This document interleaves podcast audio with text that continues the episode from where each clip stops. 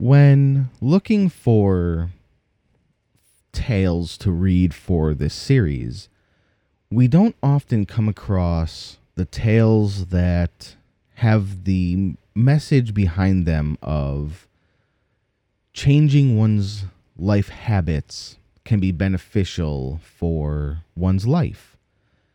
So, while researching for this episode, I came across Welsh Fairy Tales and Other Stories, a collection from P. H. Emerson from 1894. And this story is called The Craig Don Blacksmith, as read by Justin Haskell.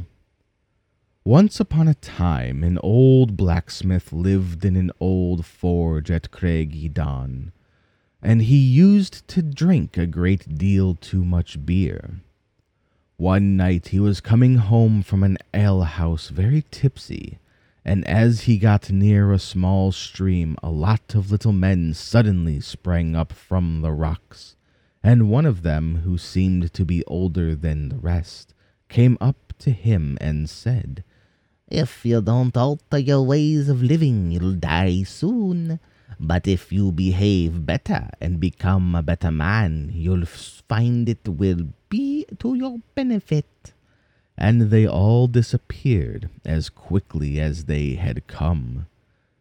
The old blacksmith thought a good deal about what the fairies had told him, and he left off drinking and became a sober, steady man.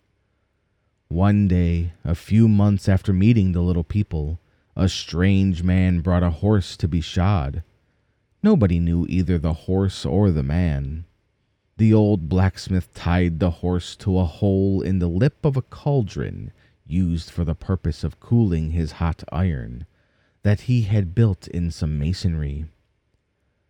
When he had tied the horse up, he went to shoe the off hind leg but directly he touched the horse, the spirited animal started back with a bound and dragged the cauldron from the masonry.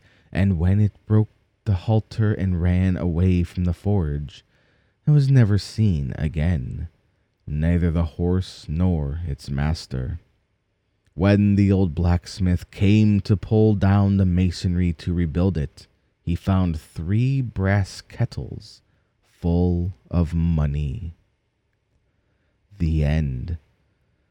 So that was a very, very short tale that deals with the way we used to almost guilt people into changing their habits that we felt were bad.